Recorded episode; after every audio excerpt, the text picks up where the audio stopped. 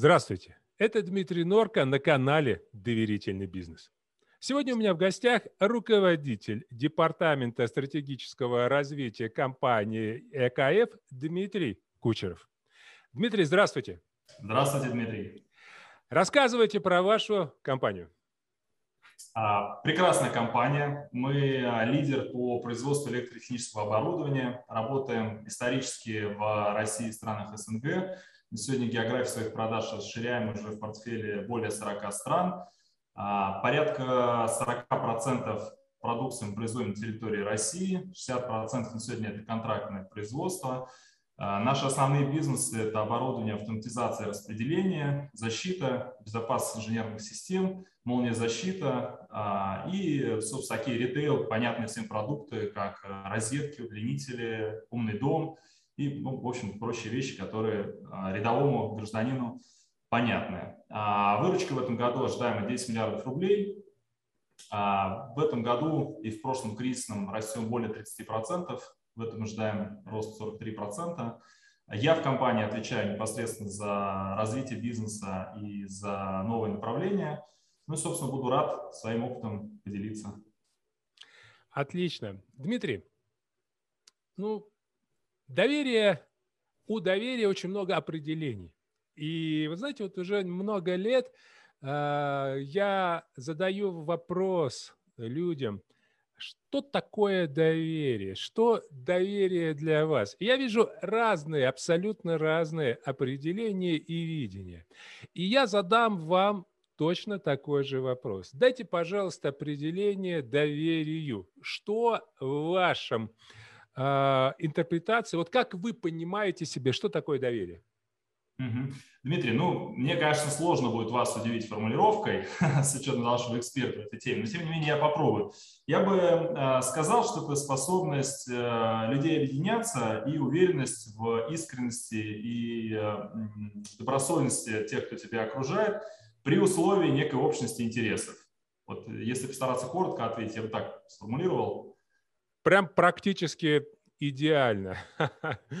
Отлично, хорошо. Ну тогда скажите мне, а по вашему мнению, зачем доверие бизнесу? Что оно дает? Ну и вообще, нужно ли оно?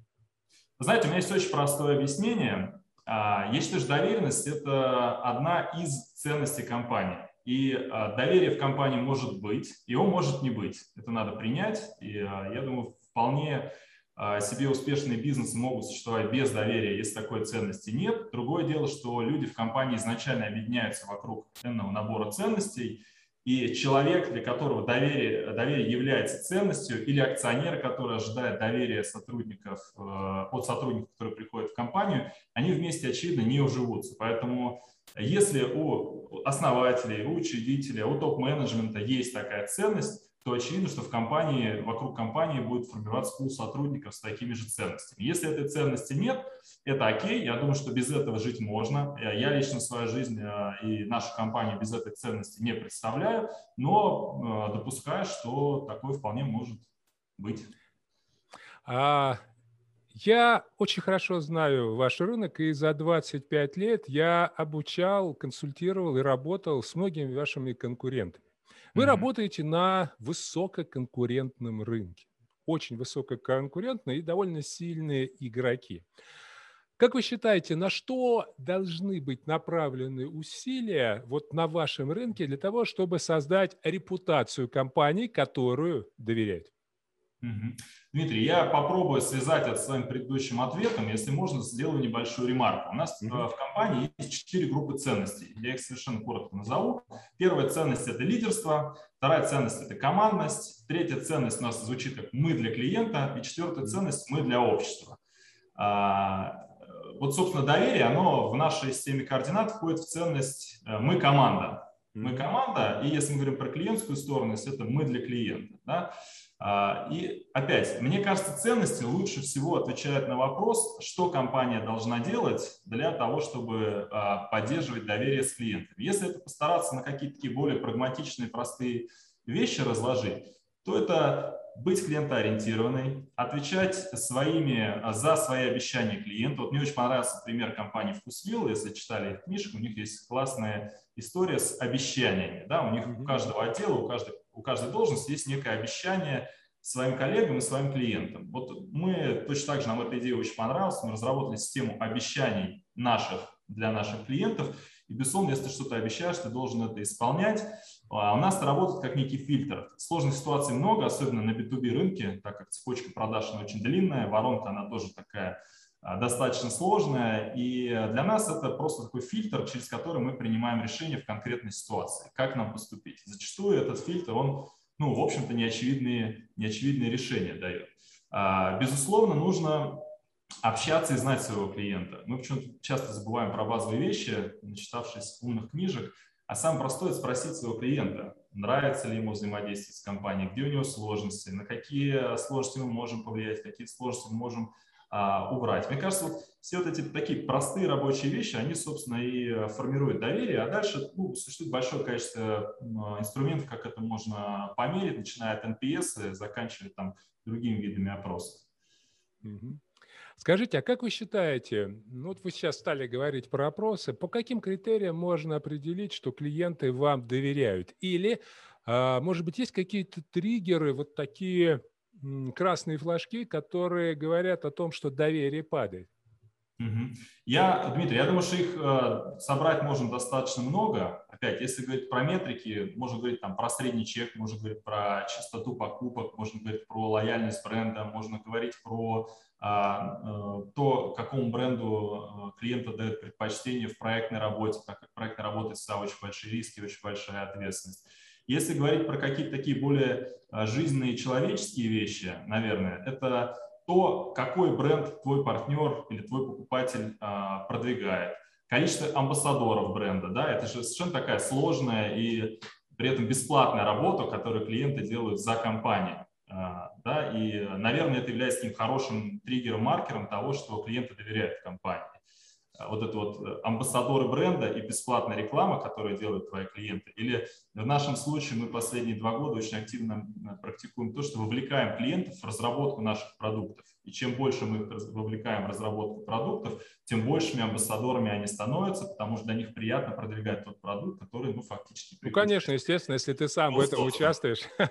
Да, вот такие вот простые, мне кажется, рецепты. Смотрите, любая компания хочет получить некое конкурентное преимущество. Это нормально, это естественно. Однако есть э, устойчивые конкурентные преимущества и неустойчивые. Ну, грубо говоря, если мы а, снизили цену там на 5%, да, на какой-то срок мы получили конкурентное преимущество, но это неустойчиво, потому что конкуренты тоже э, сделают э, такую же цену, и мы теряем вот это самое преимущество. Устойчивое преимущество – это то, что сложно, а иногда даже невозможно воспроизвести. И вот как вы считаете, что есть у вашей компании, вот какое устойчивое преимущество, то, что очень сложно или даже невозможно воспроизвести, это ваше, именно ваше. И опять это дает конкурентное преимущество вам. Мне, у нас здесь очень простой ответ. А, у нас клиентоориентированность возведена в ранг религии. Ранг религии, а религия – это та вещь, которую ты не можешь ну, просто там купить на стороне и имплементировать. Ты не можешь купить топ-менеджер, который сделает корпоративной религией э, культуру. Да? То есть, вернее, он, он может стать драйвером, он может стать лидером изменений, через какое-то время это поменять, но это невозможно присоединить как, ну, как актив, да, если вы меня поняли. Это то, что является ядром компании. А дальше это уже дает, э, дает решение практичное в жизни. Ну вот смотрите, сейчас очень модно, именно модно говорить о клиентоориентированности и о клиентоцентричности. Я вижу, что во многих компаниях это декларация. Угу. Просто, ну вот мы клиентоориентированы или даже мы клиентоцентричны, а на деле, ну, если не ноль, то там даже и не пахнет никакой клиентоориентированностью. Вы сказали, что один из четырех составляющих мы клиент, да, это вот некая клиентоцентричность, клиентоориентированность. Дмитрий, что же все-таки э, в вашем вашей интерпретации клиентоориентированность. Вот что это, насколько это понятно и насколько это выдерживается? Угу. Но мы, э, в свою очередь, эту ценность расписываем на, ну, там, декомпозируем на три основных пункта, которые, на мой взгляд, вот этот термин максимально плотно охватывает. Первое – это одержимость клиентом, все, о чем я ранее сказал. То есть все, что мы делаем, мы делаем для клиента, и мы стараемся предвосхищать клиентов. Я думаю, вам известна формула, да, что клиентская радость или клиентское счастье – это, собственно, э, его ожидания по отношению к реальности, тому, что он получил. Да? Вернее, наоборот, то, что он получил, к его ожиданиям. Чем меньше у него ожиданий, чем больше клиент от тебя получил, тем больше клиентское счастье. Чем больше он ожидал, чем меньше ты ему дал, тем его счастье меньше. Ну, опять такая достаточно универсальная формула. Второе – это качество. То есть это качество как товаров, так и качество услуг, которые мы им предоставляем. Опять, так как мы работаем на B2B рынке, Здесь э, товар – это всего лишь одна из э, составляющих э, твоего бизнеса. Особенно с учетом того, что мы работаем со сложным инженерным оборудованием, оно все гастировано, жестко там, регламентировано. И, в общем-то, рынок он такой, наверное, ближе к комодити. Да? И ты не можешь конкурировать в лоб товаром, потому что ты загнан в очень жесткие инженерные ограничения. А, но ты можешь конкурировать качеством сервиса. Качество сервиса – это, собственно, все, что касается цепочки поставок и особенно last mile твоего клиента. И третий пункт – это честность. То есть мы честны с нашими клиентами. Что это значит? Это значит, что если мы где-то накосячили, а косячит любая компания, мы в рассылке прямо об этом скажем, так и напишем. Если мы где-то сделали неправильный стратегический ход, через год, два, три осознали, что мы поплыли не, не на ту сторону, мы собираем клиентов на конференции и об этом говорим. Вот это мы а, называем честность, и мне кажется, это вот в полной мере описывает клиентоориентированность. Исследования показывают, что для того, чтобы сотрудники оказывали высокий уровень сервиса, компании необходимо оказывать высокий уровень сервиса сотрудникам.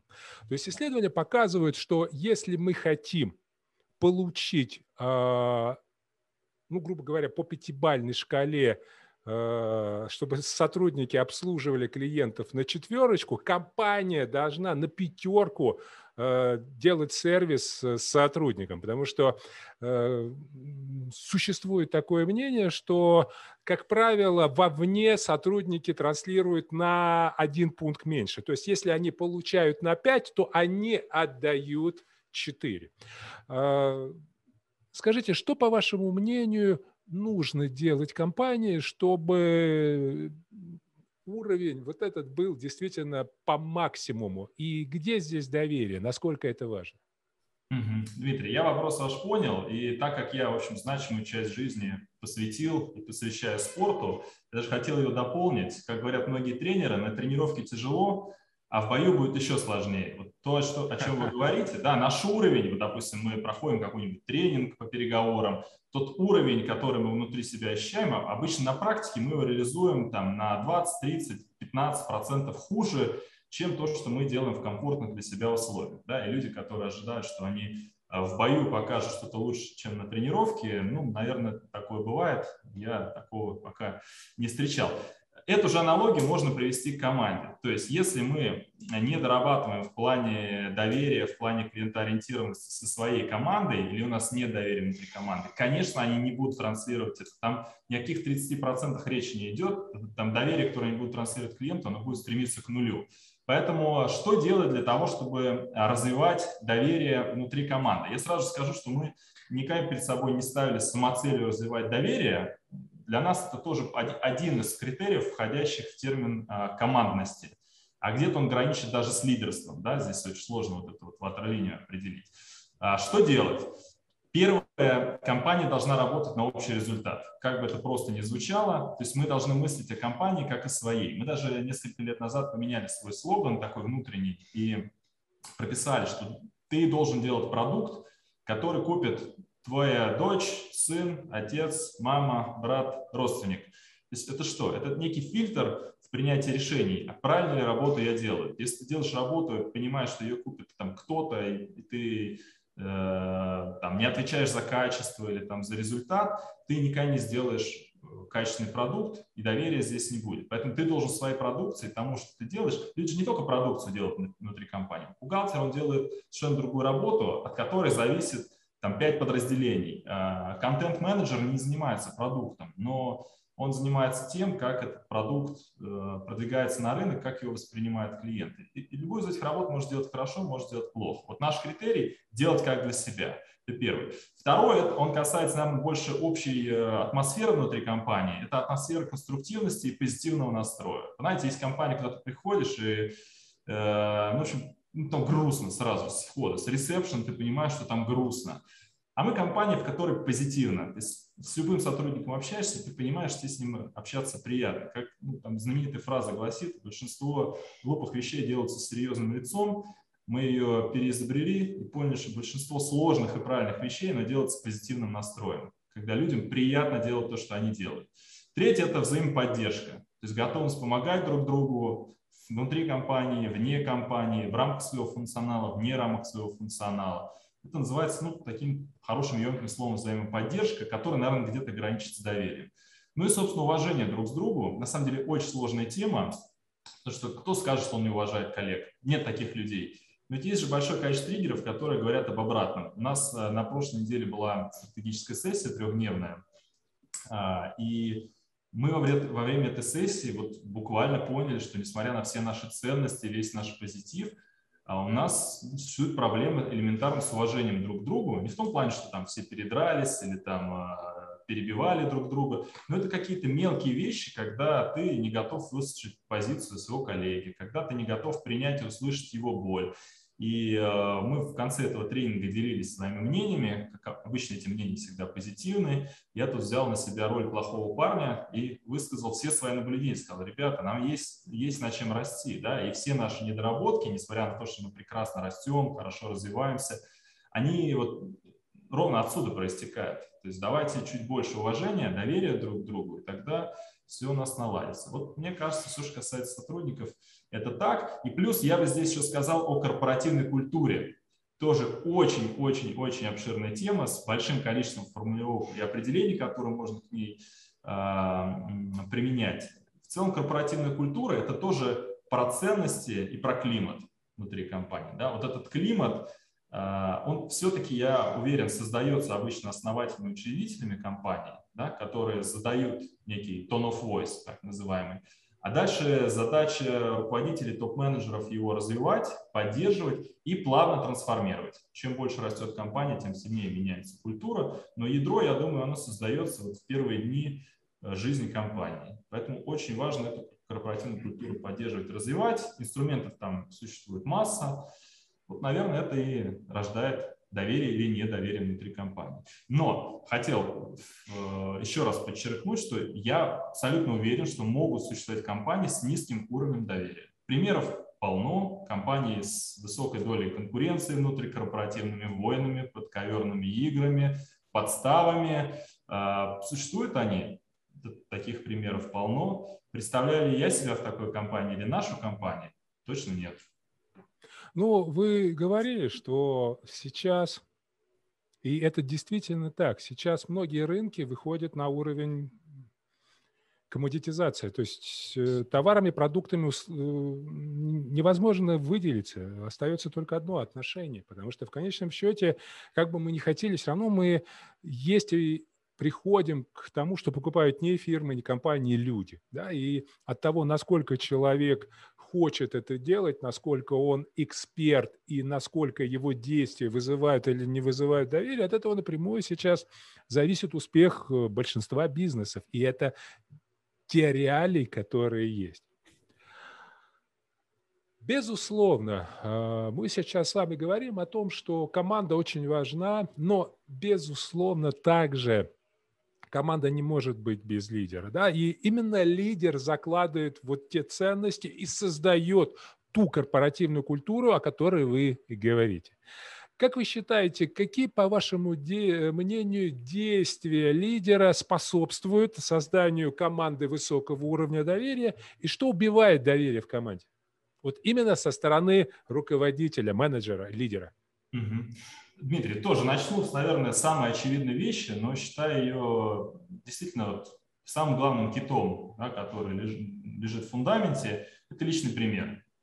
Личный пример – это та вещь, которая легко может перечеркнуть любые действия, э, э, которые направлены на улучшение корпоративной культуры или доверия, или профессионализма. Если ты как руководитель, как лидер не транслируешь э, ценности компании, не соответствуешь им, либо противоречишь, сотрудники это считывают просто ну, на раз-два. Из них это ничего не стоит. Это основное. Из, э, ну, также важного, но не основного, это ответственность. То есть принимать на себя ответственность за те решения, которые ты э, несешь. Это проактивность. Думаю, расшифровывать не надо. То есть лидер должен сам инициировать изменения, сам их драйвить, сам их, э, собственно, ну, инициировать. Это постоянное развитие. Не существует лидера, который не развивается. То есть лидер – это человек, который, опять, своим примером должен задавать темп в развитии. То есть если лидер – это человек, который прилип к своему стулу, закрылся и не развивается, будьте уверены, сотрудники всегда ориентируются на самое слабое звено, к сожалению. Как, сколько бы у нас не было сильных, крутых а, ребят в команде, всегда будут ориентироваться на слабого. Потому что слабый, собственно, задает, а, и задает модель поведения, которая может существовать в компании. Раз она может существовать в компании, мы люди так устроены, что мы зачастую ищем для себя самое комфортное и статичное положение. Да? Поэтому здесь, наверное, можно сказать еще о том, что задача лидера э, регулярно а, работать с командой. Ну, опять, очевидная вещь, том числе убирать из нее, как у Джека Велча, там, да, группа C или там один из 10% э, э, своей команды. Но, к сожалению, это так. То есть периодически команду нужно перетряхивать, пересматривать. Это, конечно, я говорю про радикальные вещи, а то, чем заниматься менеджер должен заниматься постоянно, это развивать свою команду развивать как в профессиональном э, плане, так и в личностном, в плане мотивационном, в плане сложности проектов, которые они способны вести и так далее. Профессионализм, то есть насколько лидер делает э, оптимальным и наилучшим образом ту работу, которую он делает. Да? Это, наверное, тоже все можно отнести, отнести, отнести к личным примерам и то, чем должен заниматься лидер, то есть мотивировать, вдохновлять и личным примером показывать, куда движется компания. Куда движется компания? Дмитрий, ну вот у вас огромный опыт, личный, профессиональный. Скажите, а вот исходя из вашего опыта, э, как вы считаете, по каким параметрам можно определить, что сотрудники доверяют лидеру, руководителю и компании, и наоборот нет доверия? Есть ли какие-то, вот, по вашему мнению, триггеры, которые могут, а, по которым можно получить эту информацию? Дмитрий, сложный вопрос в том плане, что, наверное, все, что касается взаимодействия людей, сотрудников, все самые, самые сложные вопросы, да, которые сложнее всего оцифровать, несмотря на то, что люди – это основа бизнеса и, собственно, то, что приносит компании рост и прибыль. Э, когда речь доходит до оценки, это всегда самые дискуссионные, самые сложные вопросы. Поэтому, мне кажется, здесь критерии оценки, они тоже будут, вот здесь сложно разделять профессиональную деятельность лично, они будут на уровне межличностного взаимодействия. Что такое доверие сотрудников к руководителю? Это способность или возможность, когда это необходимо, взять на себя сложные проекты. Э, почему? Потому что сотрудник доверяет а, своему руководителю, он понимает, что он получит поддержку, он понимает, что в сложной ситуации э, руководитель поможет ему в этом сложном проекте а, что-то исправить, где-то где подрулить, что-то оптимизировать. Это а, способность сотрудников брать на себя больше, чем руководитель от них ожидает. Это, мне кажется, один из самых главных дофамина, дофаминовых, э, адреналиновых удовольствий руководителя, когда сотрудник берет и делает что-то, так же, как, кстати, в удовлетворенности клиентов, делает что-то в 5-6 раз больше, чем в 2 раза больше, чем ты от него ожидаешь. Да? Это же, наверное, ну, самый главный триггер э, доверия внутри команды. Это э, поведение сотрудников в стрессовых ситуациях. Да? Как говорят, что в комфортных условиях ситуация может быть одна, при наступлении кризиса или какой-то кризисной ситуации, неважно, там, локальной или глобальной, сотрудники совершенно по-другому могут себя повести. Для меня вот эти кризисные ситуации – это такая хорошая проверка того, всего того, что ты сделал в комфортные, сытые времена. Кстати говоря, последний последний прош, прошлогодичный кейс самоизоляции был очень хорошим примером. Э, поведения сотрудников. Мне кажется, такие индикаторы являются самыми важными. Кстати, а что вот вам локдаун дал что-нибудь, какие-то открытия или вот что-то подтверждение или что-то новое? Вот, вы знаете, я, чтобы прям, это очень такая обширная тема, про нее можно отдельную передачу посвятить. Но я бы здесь хотел поделиться вот искренним удовольствием. Э, когда нам э, совершенно там не системно, да, как все помнят, э, нас закрывали, ограничивали работу в офисе, многие компании здесь сами пережестили, кто-то не дожестил. Ну, то есть ну, непонятно было, что делать вообще. Все с этой ситуацией столкнулись впервые. Было неясно, отправлять сотрудников на удаленку, с организацией рабочих мест, с IT-инфраструктурой. Ну, все, все, я думаю, проблемы всем знакомы и понятны. Я испытал колоссальное удовольствие, потому что у меня ну, просто нереальный уровень самоорганизации произошел. Помимо того, что сотрудники мне, не знаю, наверное, вот не совру, скажу, 40% сотрудников написали э, о том, что они готовы там, снизить э, свой доход временно, отказаться от KPI. Мы их совершенно к этому там, даже, даже не думали об этом на тот момент. Да? Но сотрудники написали, Дим, слушай, я понимаю, сейчас для компании будут сложные времена, я готов отказаться на KPI, от своего KPI на полгода, там, готов работать за оклад. Кто-то мне написал, я готов там на два раза меньше оклад, э, потому что понимаю, что нам надо этот период пережить. Я говорю, ребята, побойтесь Бога, об этом вообще даже речи не идет. Больше того, я скажу, что мы первый месяц посидели, а потом пошли хорошие коронавирусные стройки, и мы выросли процентов на 70. То есть все конкуренты закрылись на замочек, а у нас бурный рост случился во время коронавируса. Там, само собой, никаких финансовых ограничений речи не шло, но люди проявили такую инициативу, и, и в плане организации работ кто-то работал из, из Ижевска, кто-то работал с юга, кто-то работал с дачи, кто-то работал из дома. Какие-то сотрудники меня умоляли впустить их в офис, потому что у них дома там маленькие дети, работать некомфортно. В общем, вы знаете, это такой колоссальный уровень самоорганизации, который мне дал прям огромный прилив энергии. Я в буквальном смысле кайфанул от нашей команды. И для меня это было самым хорошим триггером того, что, ну, в общем мы собрали правильных людей. Здорово. Да. Дмитрий, и последний вопрос. Вы знаете, меня зацепила прям ваша одержимость клиентом. Скажите, пожалуйста, поделитесь опытом, как сделать так, чтобы сотрудники были одержимы клиентами? А, ну, во-первых, э, не надо пропускать, наверное, важный этап и ответить на вопрос, а кто ваш клиент? А, может быть, вопрос покажется простым, но на самом деле он с большим количеством подвохов. Опять, э, мы работаем на B2B рынке, и очень сложно ответить, а кто твой клиент? Дистрибьютор, мы, его, мы дистрибьюторов называем все-таки сейчас партнерами, а не клиентами. Да? Дистрибьютор – это тот, кто нам помогает э, доставить наш продукт до клиента. Энергетик, который принимает решение о закупке, снабженец, который закупает продукцию, инвестор – или там заказчик, который, собственно, там инициирует какое-то строительство или какую-то реконструкцию, а, эксплуатация, которая отвечает за качество работы оборудования, вопрос он на самом деле нетривиальный. И как ни странно, а, половиной ответа на этот вопрос является ответ на вопрос, а кто наш клиент? И когда ты понимаешь, кто твой клиент, ты должен себе ответить на вопрос, а какие боли у этого клиента есть, да? и как мы на эти боли, как компания отвечает. Эта часть такая, скажем так, техническая, но она очень важная, потому что ты должен понимать, кто твой клиент, чем он болеет, чем ты можешь быть ему полезен, а, как ты можешь сделать жизнь своего клиента лучше. А вторая часть, она, наверное, такой является больше гормонально-философской. Да? Она про общую культуру, про то, что мы клиента ставим а, в центр всего. Здесь, мне кажется, ответ очень простой. Я не знаю ни одной успешной мировой компании, которая бы не любила своих клиентов. То есть, если ты в бизнесе, ты обязан любить своих клиентов и точка. Отлично, спасибо большое, спасибо. А, друзья мои, к сожалению, на этом наш выпуск заканчивается. Э, спасибо, Дмитрий. Напоминаю, что у меня был в гостях руководитель Департамента стратегического развития компании ЕКФ Дмитрий Кучеров. А Спасибо. на этом мы с вами завершаем, но, друзья мои, расстаемся мы ненадолго. Буквально через пару дней мы с вами снова встретимся на канале «Доверительный бизнес». С вами был Дмитрий Норка и до новых встреч. thank you